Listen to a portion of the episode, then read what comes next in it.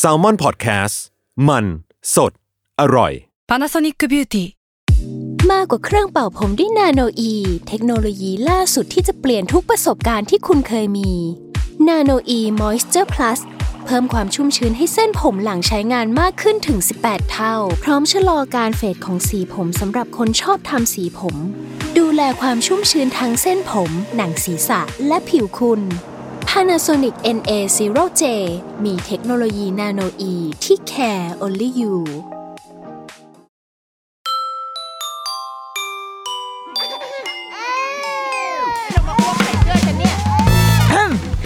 เดรุกี้มัมคุณแม่มือสมัครเลี้ยงกับนิดนก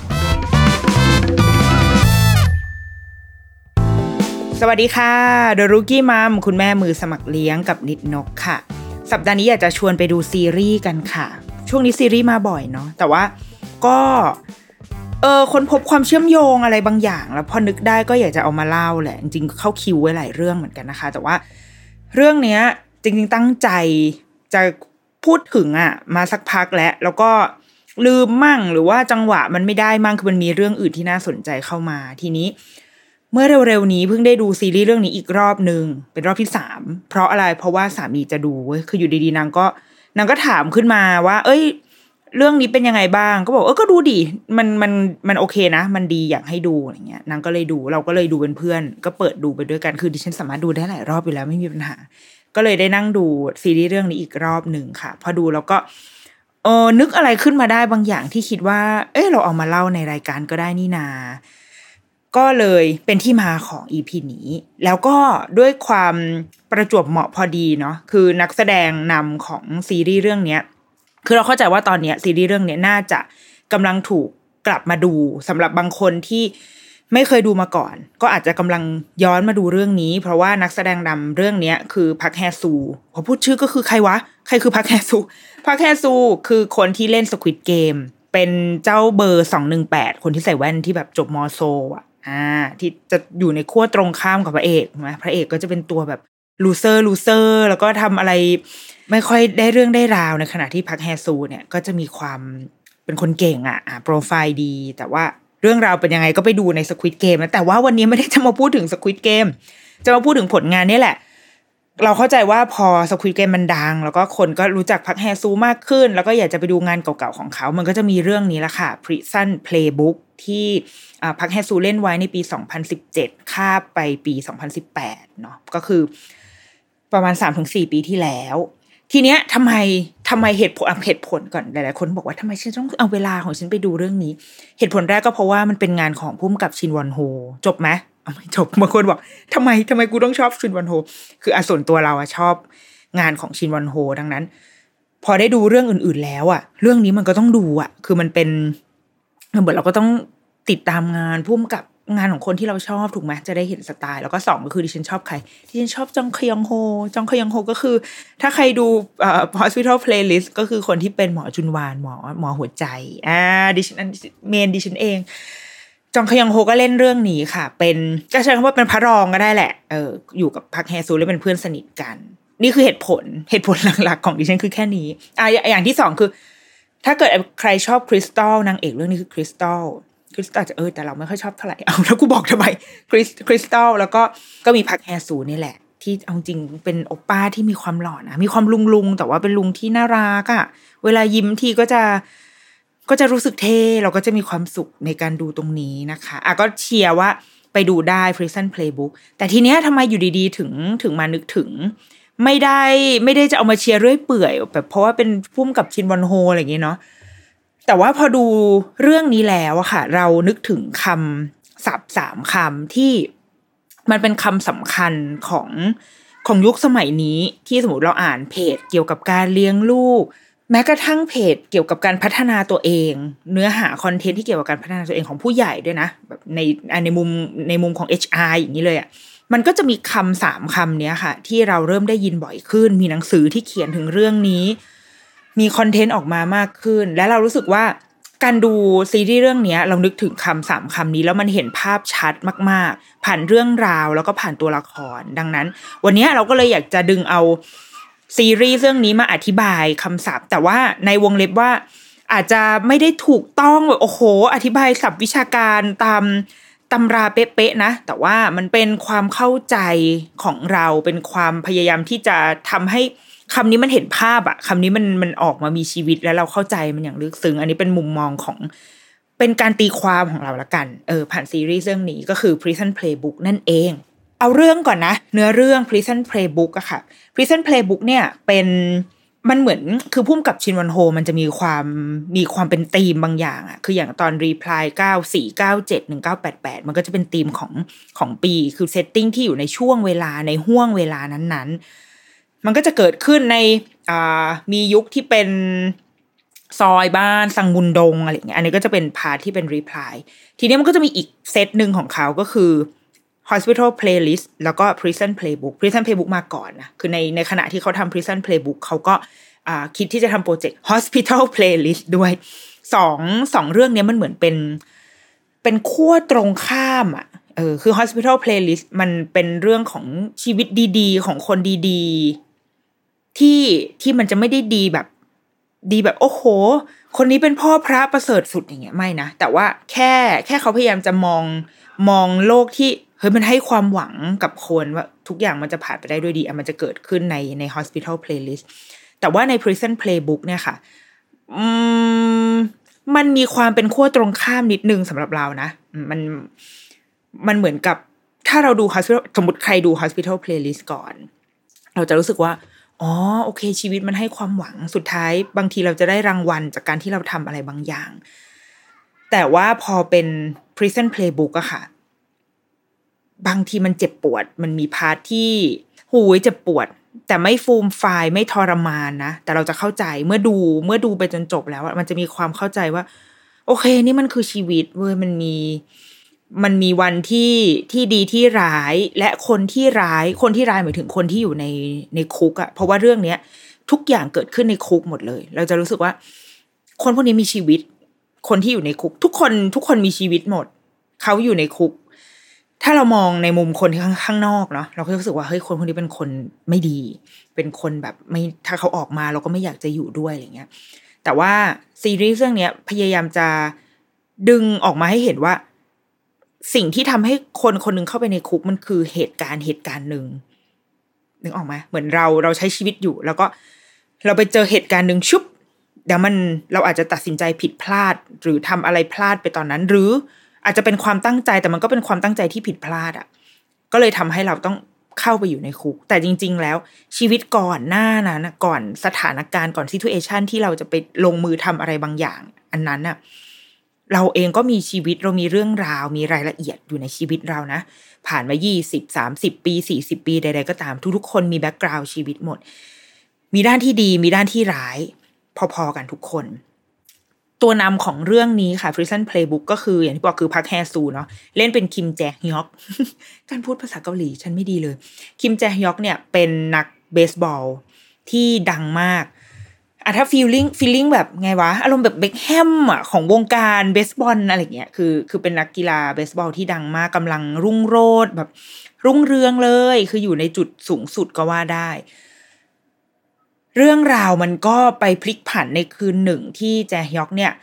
จะไปช่วยน้องสาวของตัวเอง คือน้องสาวกำลังจะโดนโจรอะข่มขืนมาอ่ามาทำมิดีไม่ร้ายเงี้ยค่ะ แล้วก็แจฮยอกก็เข้าไปช่วย แล้วอาจจะช่วยรุนแรงคือคือมีการทำร้ายร่างกายไอ้เจ้าโจรคนนั้นอะจนสุดท้ายโจรคนนั้นอะถึงแก่ชีวิต ก็เลยโดนตัดสินศาลก็ตัดสินให้แจฮยอกเนี่ยอ่าเข้าคุกคือตอนแรกโดนโดน สั่งให้เข้าคุกก่อน แล้วก็มีการยื่นอุทธรณ์ว่า เอ้ยขอออกมาเหมือนเขาเรียกยื่นประกันอะไรอย่างนี้ใช่ไหมแบบเป็นการรอลงอาญาแต่ว่าสุดท้ายก็คือ ได้รับการตัดสินว่าให้อยู่ในคุกหนึ่งปี มันจึงเนี่ยเรื่องราวของ EP หนึ่งก็คือ คือเท่านี้เลยคือเป็นการเข้าสู่คุก และเรื่องราวต่อมาจนจบทั้งหมด ก็เป็นเรื่องราวในคุกทุกอย่างเกิดขึ้นในคุกหมด ยกเว้นมันจะมีช่วงที่เป็น flashback ไปเป็นฉากรัก เพราะว่ามันต้องมีพระเอกนางเอกเนาะแต่มันไม่สามารถไปพระเอกนางเอกในคุกได้ ก็เลยต้องมีฉาก flashback เกิดขึ้นอยู่เรื่อยๆค่ะ กับระหว่างระหว่างพระเอกนางเอกก็คือแฮซูกับคริสตัลสองคนอะแจฮยอกเนี่ยเข้าไปในคุกโอเคได้ยอมรับแล้วก็ได้ คือมันมันมีช่วงช่วงประมาณสามถึงสี่ตอนที่ซีรีส์ให้เวลากับการยอมรับความจริงให้ได้ว่าเขา เขาเข้ามาอยู่ในคุกแล้วอะเออคือคือต้องปรับตัวปรับใจเพื่อให้เข้ามาได้ แล้วพอปรับตัวได้ปุ๊บก็เลยรู้สึกว่า โอเค เราก็จะใช้เวลาหนึ่งปีในคุกเนี่ย รักษาตัวเองให้ดีเพื่อที่จะออกไปเล่นเบสบอลได้ ก็ปรากฏเคาะซ้ำกำซัดเดอร์โดนทำลายร่างกายในคุก แล้วก็ทำให้อ่าแขนด้านขวาของเขาอะค่ะ มันเหมือนมันเหมือนโดนแทงแล้วไอ้มีดเนี่ยมันไปโดนแบบเส้นประสาทอะไรเงี้ย เลยทำให้แขนเนี่ย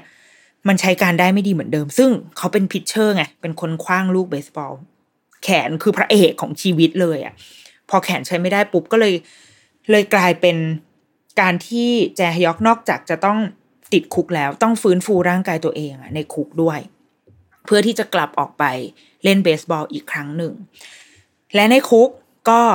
โชคดีมาก ที่เขามีเพื่อน ซึ่งเพื่อนของเขาก็คือจงเคยองโฮฉันเองจงเคยองโฮเล่นเป็นอีจุนโฮอีจุนโฮในเรื่องเป็นพัสดี ก็คือน่าจะเป็นถ้าภาษาไทยคือคงเป็นแบบเจ้าหน้าที่กรมราชทัณฑ์อะไรแบบนั้นนะเนาะเออคือเป็นเป็นผู้คุมในคุกอะค่ะ แต่ว่าเราเข้าใจว่า อันนี้ไม่ไม่ไม่ชัวร์ในแง่แบบเกาหลีนะ แต่ว่าจากการดูเป็นความเข้าใจผ่านการดู โดยไม่มีแบ็กกราวด์ใดๆเลย เราคิดว่าอาชีพนี้ค่อนข้างเป็นอาชีพที่มีเกียรติประมาณหนึ่งคือเป็นข้าราชการอะ คือต้องมีการสอบบรรจุเป็นข้าราชการ แล้วก็ก็มีหน้ามีตาประมาณหนึ่งคิดว่านะคือเท่าจากจากการดูเข้าใจว่าอาชีพผู้คุมคุกเนี่ยค่ะ ไม่ไม่ใช่แบบ บางทีเราเราจะรู้สึกว่าเฮ้ยก็เป็นนักเลงนักเลงอยู่ในคุก แต่ว่าเท่าที่ดูจากเรื่องเนี้ยในมุมของสังคมเกาหลี เข้าใจว่าน่าจะเป็นอาชีพที่ก็ต้องเป็นคนมีมีความรู้ประมาณนึงอะ่ะเพราะว่าต้องผ่านการสอบรับราชการอะไรประมาณนี้นะคะ ก็มี จุนโฮอยู่ในคุกก็เลยทำให้พระเอกของเราอะ่ะสามารถ ใช้คำว่าผ่านเรื่องราวร้ายๆ ผ่านช่วงเวลาร้ายๆ หลาย ๆ อย่างไปได้ ในขณะเดียวกันเราก็จะได้รู้จักกับตัวละครจุนโฮด้วย เพราะว่าเขาเป็นเพื่อนสนิทกันมาตั้งแต่สมัยเรียนตั้งแต่เด็กเลย แล้วก็มีห่างกันไปช่วงหนึ่ง แล้วก็เนี่ยกลับมาเจอกันอีกทีในคุก แล้วมันก็จะมีเรื่องราวต่าง ๆ มากมาย นอกจากนั้นก็จะมีเรื่องราวของเพื่อนชาวคุก มันจะมีเพื่อนร่วมห้องคือมีชาวคุก แล้วก็จะมีมีรูมเมทใช้คำว่ารูมเมทก็ได้เพื่อนร่วมห้องอีกประมาณห้าหกคนคือมันจะผัดเปลี่ยนไปเรื่อยๆด้วยนะคือพอถึงจุดหนึ่งตัวละครหนึ่งก็จะหายไป เพราะว่าได้ออกไปบ้าง ต้องย้ายคุกบ้างอะไรแบบนี้ค่ะ ก็สนุกใช้คำว่าแบบสนุกได้เลย สิ่งจูงใจอีกหนึ่งอย่าง คือมีน้องอะไรน้องจองแฮอิน น้องที่อ่าเป็นพระเอกเรื่องดีพีพระเอกเรื่องดีพีที่เป็นทหารอะอ่า หรือว่าถ้าไม่ยังไม่ ไม่รู้จักใครยังไม่รู้อีก น้องแฮอินก็คือคนที่เล่นเรื่องวันสปริงไนแล้วก็ something in the rain ยังไม่รู้จักอีกก็ไม่เป็นไร แต่น้องหล่อนะอ้าวฉันฉันขายตรงนี้ว่าน้องน่ารัก น้องน่ารักมาก น้องเล่นเรื่อง something in the rain แล้วก็อ่ากินกินแฟนแฟนอายุเยอะกว่า ก็คือซอนเยจินนางเล่นกับซอนเยดีมาก เรื่องนี้ดีมาก แล้วก็เขาเรียกว่า เติมเต็มความฝันของเสาใหญ่ที่จะได้แบบกินเด็กเป็นน้องแฮอินนะคะอ้าวตัดภาพกลับมาที่ Prison Playbook ก่อน เรื่องราวก็แบบนี้แหละ เท่านี้เลยเป็นเรื่องราวในคุก จริง ๆ มันดีเทลมันเยอะกว่านี้นะ แต่ว่าถ้าเล่าก็คือ เดี๋ยวจะไม่ได้ประเด็นเอานะคะอะตัดภาพกลับมาพักครึ่งไหมอะพักครึ่งหน่อยละกันเดี๋ยวเราจะมาพูดว่า แล้วไอ้สามคำที่นึกถึงเนี่ยคืออะไร สักครู่ค่ะ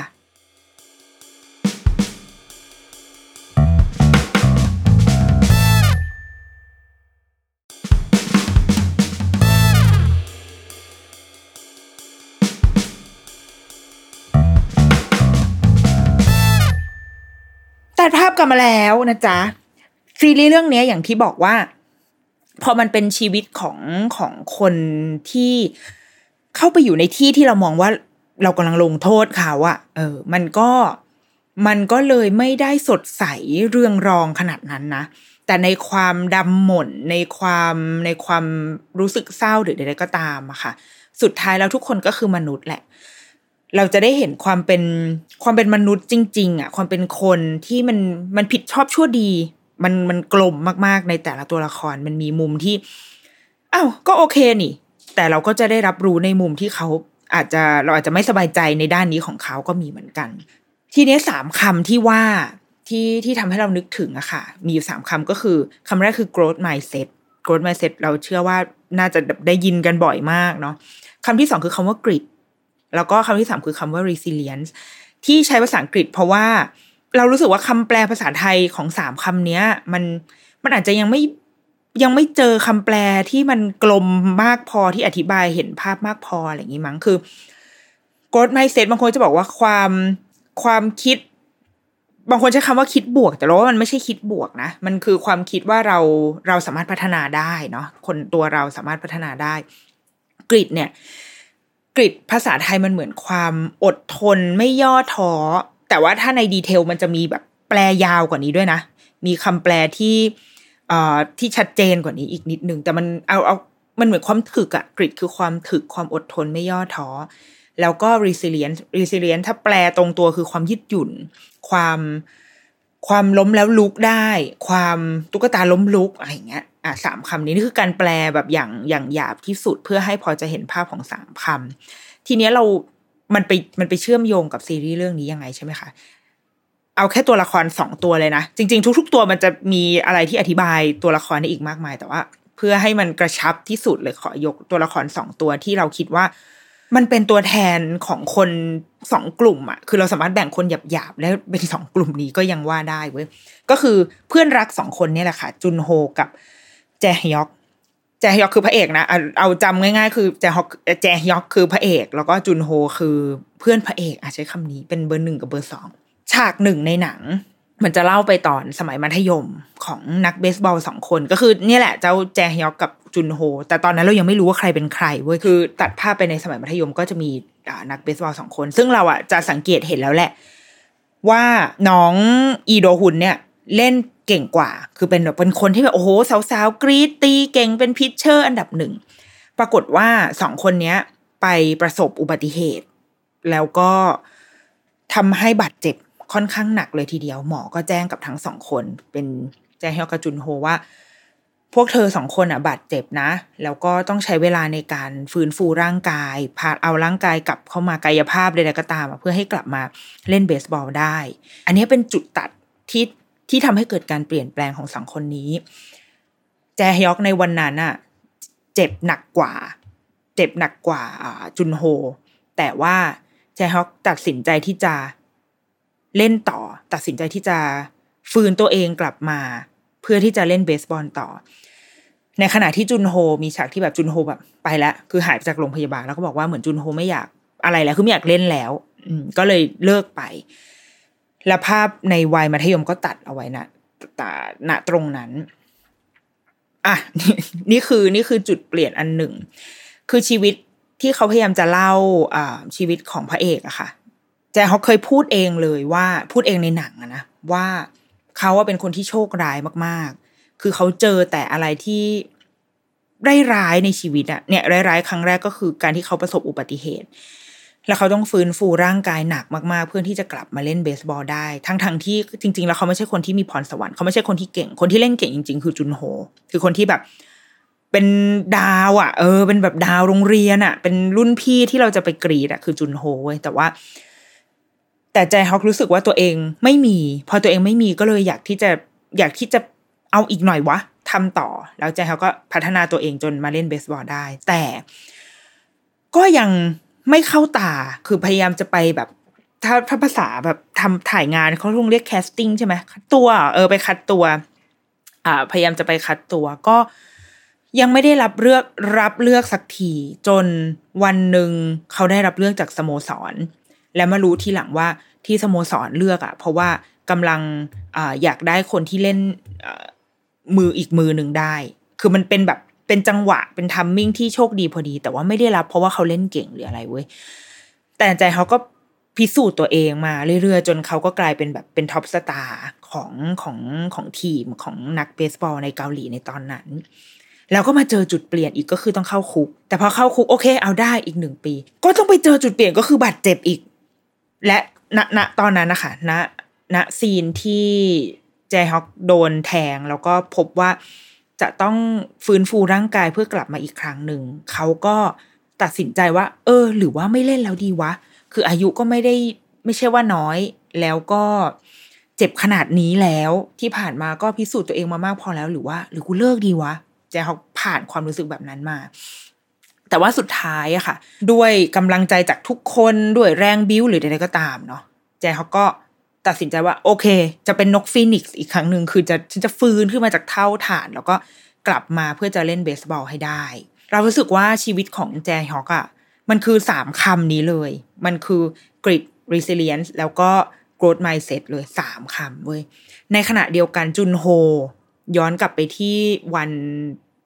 วันวานสมัยมัธยม จุนโฮคือคนที่เป็นตัวละครที่ถ้าเกิด ถ้าแบบพูดง่าย ๆ คือเป็นคนเก่งที่เอาตัวรอดได้อะเขาไม่ใช่คนไม่เก่งนะ แล้วก็ไม่ใช่คนที่ขี้เกียจหรืออะไรด้วยนะ คือ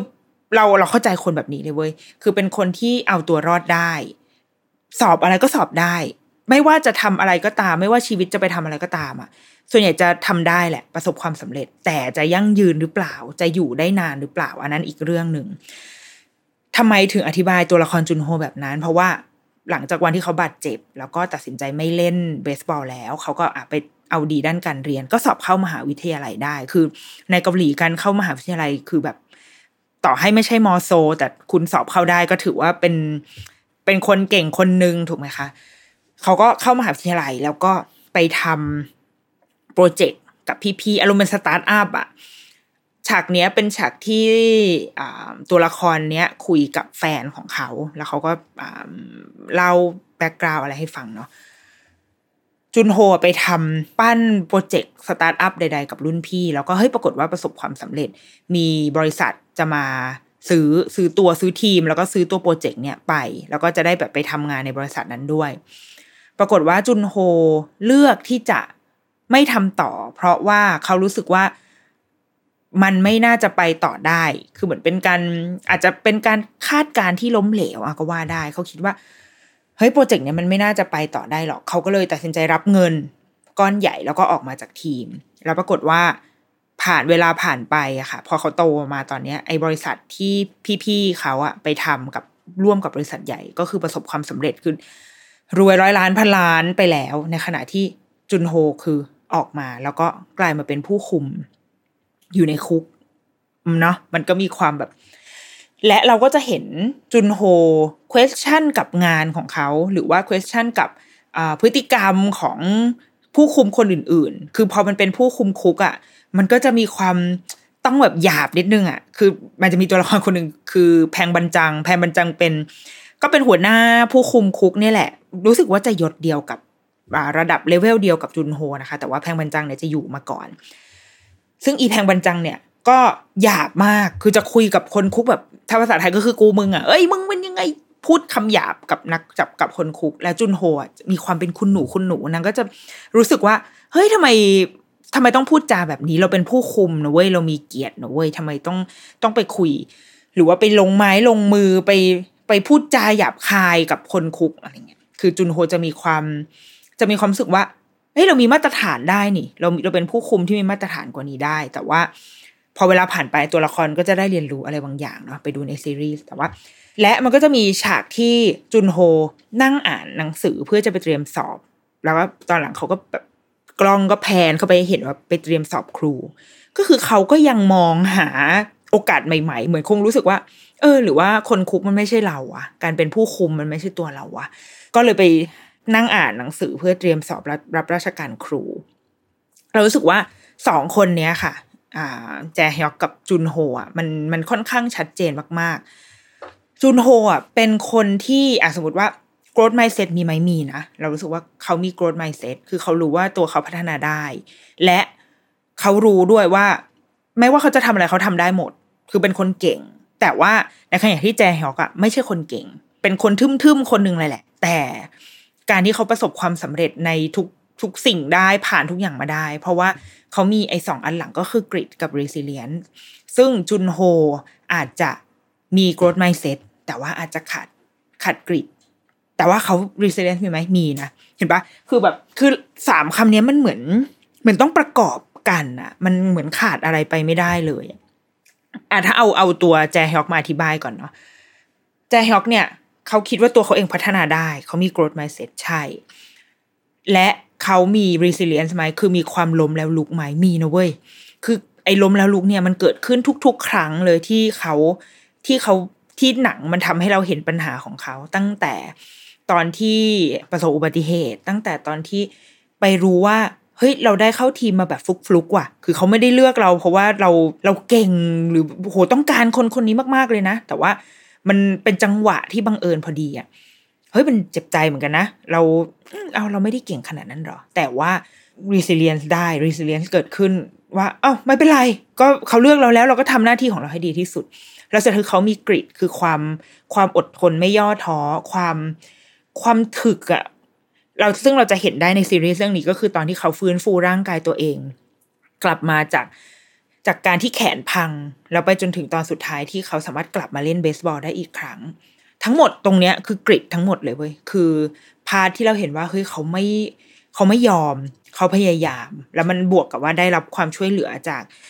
จากคนในคุกด้วยจากเพื่อนของเขาด้วยใดๆก็ดีมันเลยทำให้สุดท้ายเขาประสบความสำเร็จได้แจฮอกจึงเป็นตัวแทนที่แบบที่ถ้าอยากเข้าใจสามคำนี้ก็คือดูซีรีส์เรื่องนี้เข้าใจเลยอะแล้วเราและเราจะรู้ทันทีว่า อ๋อจุดตัดที่ทำให้คนเราจะประสบความสำเร็จหรือไม่เนี่ย มันมันเป็นอย่างนี้นี่เอง แต่ถามว่าจุนโฮอะจุนโฮก็คือพระรองเนาะเขาเป็นคนเก่งคือต่างจากต้นทุนอะต้นทุนได้มามากกว่า แจฮยอกคือแบบ หน้าตาก็ดี เรียนก็เก่งเล่นอะไรก็เก่งไปหมดเนี่ยจุนโฮคือคนที่มีต้นทุนมาดีเว้ยแล้วเขารู้ว่าเขาพัฒนาตัวเองได้ เพราะว่าอาดูจาก ประวัติการทำงานใด ๆ ก็ตาม มีความใฝ่รู้มีความใด ๆ ของเขานะคือ คือเป็นคนที่ที่ไม่ใช่เก่งสเปซสปะ ไม่ใช่เก่ง แล้วก็แบบจองหองแบบนั้นไม่ใช่ แต่ว่าเป็นคนเก่งที่พัฒนาตัวเองอยู่เสมอ มองเห็นโอกาสความเป็นได้เป็นไปได้ของตัวเองอยู่เสมอใช่ มี resilience ไหม เราคิดว่าจากจากแบ็กกราวด์ทั้งหมดที่ผ่านมาเขามีแหละ แต่สิ่งที่เขาขาดไปคือกริด ความถึกทนที่จะพาเขาผ่านเรื่องราวที่มันอาจจะโอยลำบากยากเย็นไปให้ได้ตรงเนี้ย เราคิดว่าจุนโฮเลี้ยวรถกลับเร็วเร็วเกินไปหน่อย ถ้าเขายังอยู่ต่อ เขาอาจจะกลายเป็น อาจจะไม่มีแจฮยอกในวงการเบสบอลก็ได้ เพราะจุนโฮเล่นเบสบอลเก่งกว่า ถ้าเกิดว่าเขาไม่ไม่ทิ้งไอ้ project startup อันนั้นไปก่อน เขาก็อาจจะแบบโอ้โห ชีวิตร่ำรวยเป็นผู้บริหารบริษัทไปแล้วก็ได้ มันก็เลยมาเป็นการทดสอบตัวเขาในบทบาทของการเป็นผู้คุมในคุกนี่แหละค่ะเพราะว่าตัวจุนโฮเนี่ยก็เพิ่งเพิ่งจะเข้ามาเป็นผู้คุมได้แบบ ก็ไม่ได้นานมากเหมือนกัน แล้วก็ต้องมาคุมเพื่อนตัวเองด้วยเนี่ยเหมือนเขาจะกำลังจะมาสร้างกริดในในบทเนี้ยในซีรีส์ในในความยาวที่เราได้ดูซีรีส์อันนี้ค่ะ และสุดท้ายเราเราคิดว่าเมื่อถึงตอนจบอะตัวละครจุนโฮก็ได้ค้นพบอะไรบางอย่างเหมือนกัน ซึ่งว่าไปดูเองนะไปดูกันเอง แต่ว่ามันเรามองเห็นพัฒนาการของตัวละครนี้ในแง่ ในแง่ที่ว่าเขาเองก็คงได้เรียนรู้จากเพื่อนของเขาด้วยว่าเพื่อนผ่าน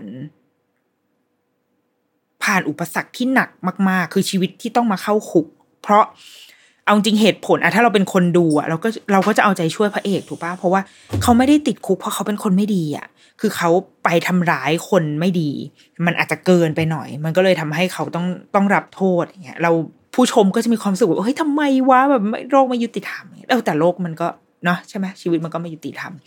จุนโฮรับรู้อะไรเหล่านี้มาตลอด แต่เขาก็ได้เห็นว่าเฮ้ยเพื่อนเขาฟื้น กลับขึ้นมาได้ จนสุดวันที่ออกไปอย่างสง่าผ่าเผย แล้วมีคนรอรับอยู่อย่างเงี้ยเราคิดว่าตัวละครจุนโฮเองได้ได้เรียนรู้สิ่งนี้ แล้วมันก็เลยทำให้เขาเลือกที่จะเป็นอะไรอะที่เราต้องไปดูกันเองนะคะสามคำเนี้ย พอดูเรื่องเนี้ย แล้วพอเอามาเชื่อมโยงกับคำศัพท์สามคำเนี้ย มันเลยทำให้เราเข้าใจเห็นภาพแล้วก็เออมันมันมาจูนเราคิดว่า พอเขาเล่าผ่านตัวละครสองตัวที่ต้นทุนมาไม่เหมือนกันอะ มันก็แอบเป็นตัวแทนของพวกเราหลาย ๆ คนอะ ของเราคือยังไม่ต้องคิดถึงลูกก็ได้นะ เอาแบบเรานี่แหละ ที่บางทีเราก็เห็นว่าเฮ้ยเพื่อนเราบางคนอะ ตอนเรียนอะ อาจจะไม่ใช่คนที่โอ้โหดาวเด่นของห้อง แต่ทุกวันนี้เขาก็โอเคนะเขาประสบความสำเร็จได้ มันอาจจะเป็นเคสเหมือนอย่างแจฮอกเนี้ยค่ะ ที่ อืมไม่ได้เป็นไม่ได้เป็นดาวเด่นอะไรไม่ได้ไม่ได้ครูไม่ได้เลือกไปแข่งงานวิชาการตามโรงเรียนต่าง ๆ แต่ว่าทำไมวันนี้เขาถึงเป็นนักเบสบอลที่โด่งดัง โค้ชสมัยลงสมัยมัธยมยังอาจจะงงก็ได้ว่าเฮ้ยทำไมไอตัวนี้มันถึงเก่งได้วะนั่นเป็นเพราะว่าเขามีคุณสมบัติที่สำคัญก็คือสามอันนี้ค่ะ ที่มันพาให้เขาประสบความสำเร็จได้ แต่ในขณะเดียวกัน จูนโฮก็อย่างที่บอกแล้วว่าเขาไม่ใช่คนเก่งสเปซสปะ ไม่ใช่คนเก่งที่แบบ จองหองรู้สึกว่าเฮ้ยฉันเก่งฉันจะทำอะไรก็ได้ ก็ไม่ใช่นะ คือทัศนคติของตัวละครนี้ที่ทำให้ตัวละครเนี้ยน่าเรายังเรายังรักเขาอยู่อะเรายังเอ็นดู และเอาใจช่วยเขาอยู่ เราคิดว่ามันเป็นเพราะเขามี growth mindset และมี resilience อยู่ในตัว มีความรู้สึกว่าเขาเก่งขึ้นไปกว่านี้ได้ เขายังเขายังต้องพัฒนาตัวเองอยู่ พอเราเห็นมุมนี้ของตัวละครเราเลยจะเอาใจช่วย เพราะว่าบางทีเราเห็นแบบพระเอกที่มันพระเอกละครไทยสมัยก่อนอะที่มันจะแบบวันๆนั่งเซ็นเอกสารอะไรก็ไม่รู้แล้วก็รู้สึกว่าตัวเองเจ๋งเท่คูลอะไรเงี้ยเราจะไม่รักเขามากถูกไหมแต่พอพอตัวละครมันมีมีด้านที่เฮ้ยเขาเจ็บปวดเขาอ่อนแอ แต่ว่าเขาพยายามที่จะจัดการกับความรู้สึกนั้น แล้วไปต่อข้างหน้าให้ได้อะเราจะรักและแล้วแล้วเอาใจช่วยเนาะเราเลยคิดว่าถ้า ตัวเราหรือโอเค วันหนึ่งที่ลูกเรา ลูกเราหลาย ๆ คนเราหวังแหละว่าอยากให้เขาเป็นเด็กเก่ง คือถ้าพื้นฐานได้มาเป็นคนที่เก่งอยู่แล้วอย่างเงี้ย มันยิ่งต้องสำคัญมาก ๆ ที่เราจะต้อง add ไอ้สาม skill เนี้ยเข้าไปให้กับลูกให้ได้ เพราะมันเพิ่มโอกาสเนาะมันเพิ่มโอกาสที่จะทำให้เขาประสบความสำเร็จมากไปกว่านั้นอีก คืออย่างจุนโฮอะชีวิตเขาอยู่ได้เอาตัวรอดได้ เลี้ยงดูตัวเอง ดูแฟนได้ มีน้องชายก็เลี้ยงดูน้องได้คือ ในในฐานะมนุษย์คนหนึ่งอะเขาโอเคแล้ว แต่ถ้าเขาเอมไฮกว่านั้น คือถ้าเขาแบบเขามีเป้าหมายในชีวิตที่สูงกว่านั้น เช่น อยาก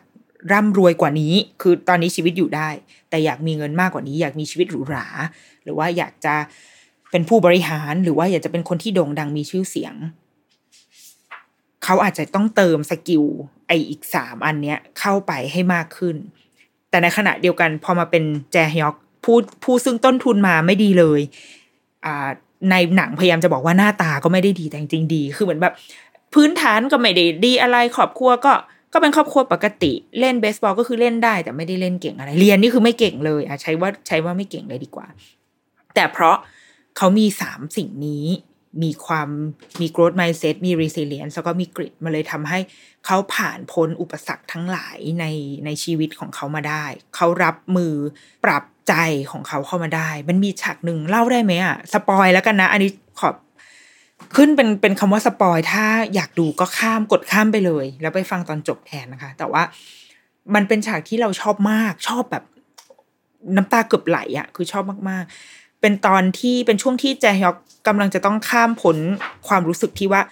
เออ อยู่ในคุกแล้วเว้ย คือไม่ว่าจะเสียใจหรือ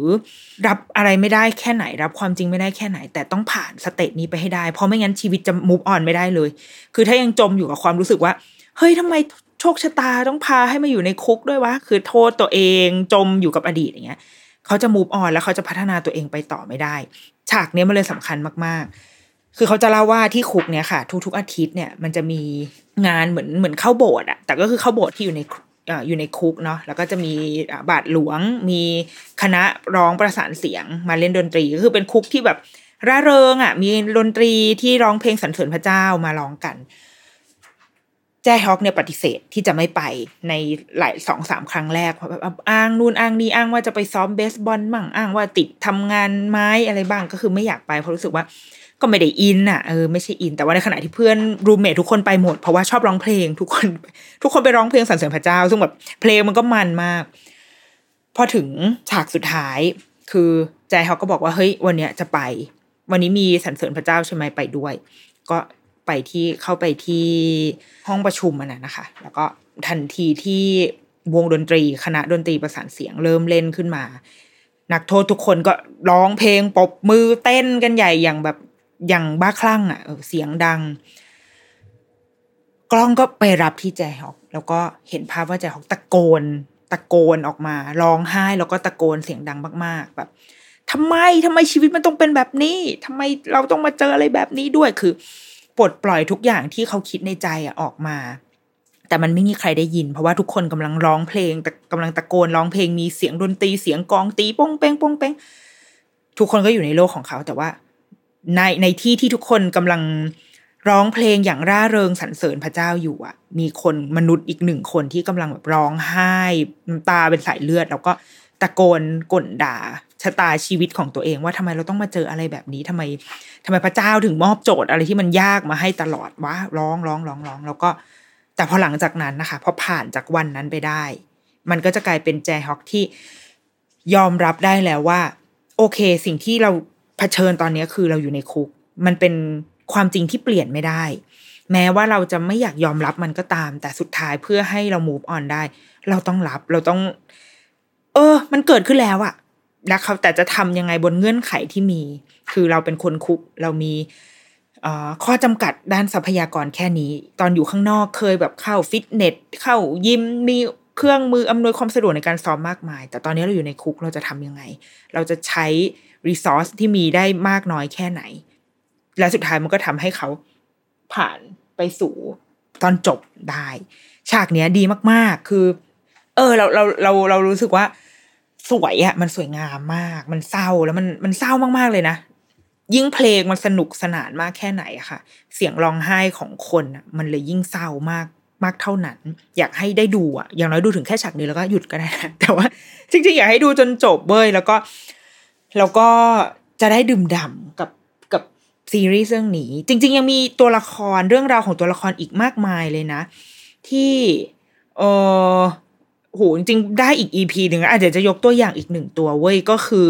เจ้าฮันยางฮันยางยูฮันยางเนี่ย แต่ว่าในเรื่องเนี่ยจะเรียกกันว่าเจ้าเอ๋อเพราะว่าเข้าคุกเพราะว่าติดยา เสพยา ก็เลย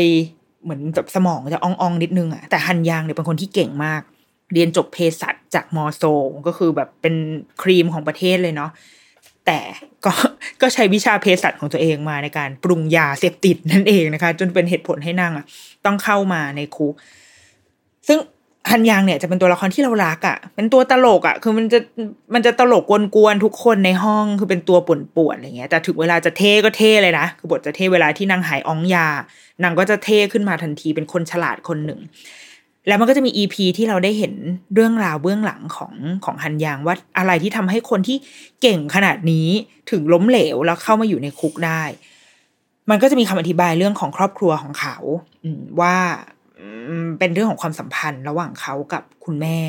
ที่รู้สึกว่าแม่เอาใช้เวลาจำนวนมากไปกับการทำงานหาเงิน เพื่อที่จะแบบให้ครอบครัวเราสุขสบายอะไรเงี้ย แต่ฮันคือเพราะว่า ฮันยังเนี่ยเริ่มต้นมาจากการเป็นคนไม่มีเงินเลยอะแต่ว่าแม่ก็ขายของขายนู่นขายนี้จนสุดท้าย ตอนนี้ก็เป็นเท่าแก่เนี้ย เปิดร้านร้านเนื้อย่างหรือสักอย่างไหมร้านอาหารอะร้านอาหารสักสักสักอย่าง ที่มิงก็ถือว่าเป็นคนมีฐานะประมาณหนึ่งเป็นเจ้าของกิจการ แต่ว่าสิ่งที่มันเป็นปมในใจฮันยางก็คือ แม่ไม่รักคือแม่ไม่ อืม แม่ไม่มีเวลาให้ และแม่เหมือนเห็นเงินดีกว่า เวลาที่จะให้ลูก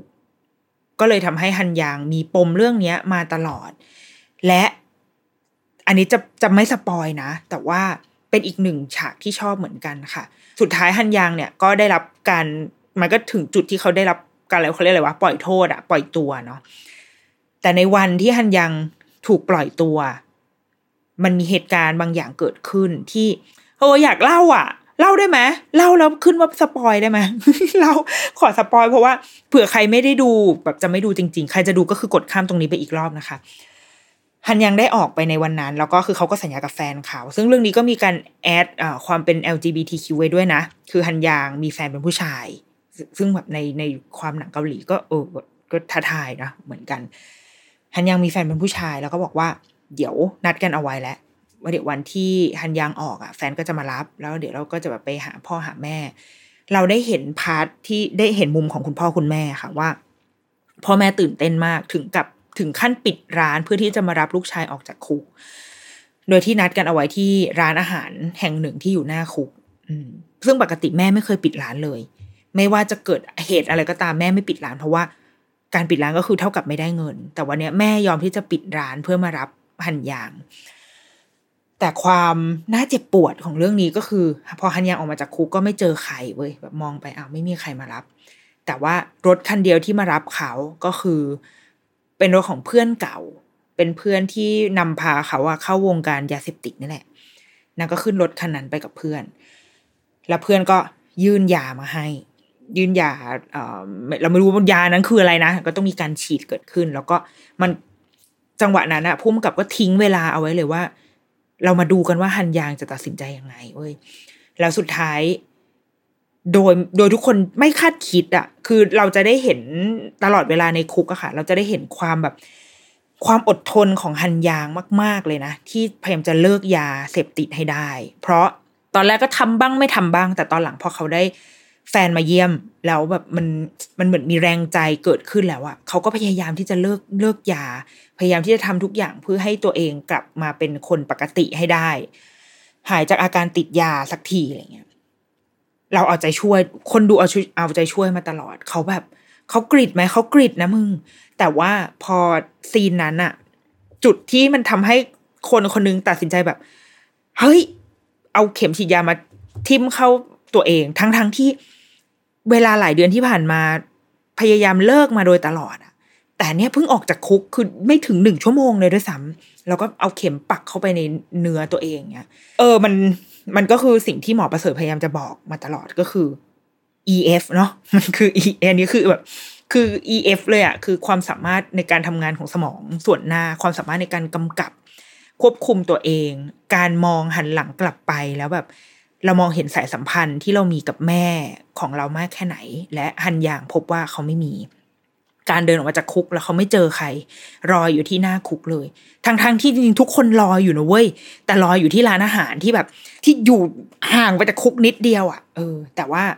มันเปราะบางมากอะ่ะสายสัมพันธ์ที่ฮันยังมีกับคนอื่นนะคะ มันบางมากๆ จนทำให้เขาไม่สัมมันไม่ใช่เชือกที่แข็งแรงพอที่เขาจะดึงเชือกนั้น แล้วก็ไต่ตัวเองไปจนถึงร้านอาหารนั้น แล้วเจอพ่อแม่แล้วมันจะจบแบบแฮปปี้เอนดิ้งแต่ปรากฏว่า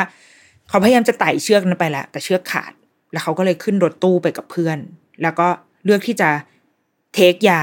เข้าร่างกายอีกหนึ่งครั้ง และเดชะบุญ ไม่ใช่คำว่าเดชะบุญสิความซวยของชีวิตก็คือ เพื่อนคนนั้นเป็นสายของตำรวจเป็น นางนกต่อละเป็นแบบตัวล่อตัวล่อซื้อร่วมมือกับตำรวจ ซึ่งตำรวจก็คงพยายามจะทำยอดแหละ คงอยากจะอยากจะได้ผลงานหรืออะไรก็ตามเนาะก็เลยใช้ให้ให้คนคนหนึ่งอะเสพยาเสพยา เพื่อที่จะได้เปิดประตูมา แล้วก็คุณโดนจับแล้วจับได้คาหนังคาเขาอย่างเงี้ย คือมันก็เป็นการจัดสร้างแหละ จัดสร้างจากตำรวจเพื่อจะทำผลงานทำยอด และฮันยางก็กลับเข้าไปในคุกอีกครั้งหนึ่ง โดยที่ยังไม่ได้เจอหน้าพ่อแม่แล้วก็แฟนของเขาเลย ยังมีอีกเยอะเลยนะ มันสนุกมากเรื่องเนี้ย ตรงที่เราได้เห็นแบ็กกราวน์ของตัวละครแต่ละตัว เห็นการตัดสินใจผิดพลาดซ้ำๆซากๆทำไมถึงยังทำแบบนี้อยู่วะ แบบเราดูแล้วเราก็จะแบบ เฮ้ยทำไมวะ แต่ว่าพอเราเอาตัวเองไปนั่งแทนเขาอะเออ เราเราก็จะเข้าใจอะยังมีอีกมากมายเลยนะ ที่อยากให้ดูหรือแม้กระทั่งน้องจองแฮอิน ก็เป็นทหารที่เข้าไปอยู่ในคุก เพราะว่าโหโดนโดนแบบสื่อประโคมข่าวเต็มที่ว่าทำร้ายซ้อมรุ่นน้องจนตายอะไรเงี้ย เป็นจ่าโหดอ่าเป็น feel นั้นเลย แต่ความคดีพลิกผันก็คืออ่าแฮอินเนี่ยเข้าคุก เพราะว่าจริง ๆเขาเขาเป็นเหยื่อเขาไม่ใช่เขาไม่ใช่คนที่ทำจริง ๆ แต่โดนปราบปรามคือเป็นแพ้อะเออเป็นแพ้ที่ต้องไปรับโทษแทน เพราะคนที่ทำจริง ๆ เป็นลูกของคนที่มีผู้มีอิทธิพล อ่า เป็นต้น นี่เห็นไหม มันดูเดือดเลือดพล่านอยู่ อยากให้ไปดูจริง ๆ เรื่องนี้อยู่ในมีใน Netflix นะคะ อยากให้ไม่รู้เราไม่รู้มันจะออกเมื่อไหร่นะ ดังนั้น รีบไปดูก็ดีอยู่ใน Netflix แล้วก็นักแสดงอะ เราจะคุ้นหน้าคุ้นตา ถ้าเกิดคนที่เคยตามงานของชินวันโฮมาตลอดอะค่ะ ตัวละครมันก็จะวนอยู่ในจักรวาลของเขาเนี่ยแหละ หรือว่าถ้าอยากได้แรงจูงใจเพิ่มเติม ถ้าใครดูอ่าโฮมทาวชาชาชาใช่ไหมเจ้าตัว GPD ตัวพระรองอะ ก็เล่นเรื่องนี้ด้วยเหมือนกัน ก็สามารถไปหาดูได้นะจ๊ะ เอาละสนุกอะ เวลาพูดเรื่องซีรีส์อะชอบแบบมีความสุข เดี๋ยวไว้ไว้เดี๋ยวจะมาเล่าให้ฟังอีกเรื่อยๆนะคะ โอเคเดรุกี้มัมสัปดาห์นี้อันยองฮาเซโยสวัสดีค่ะ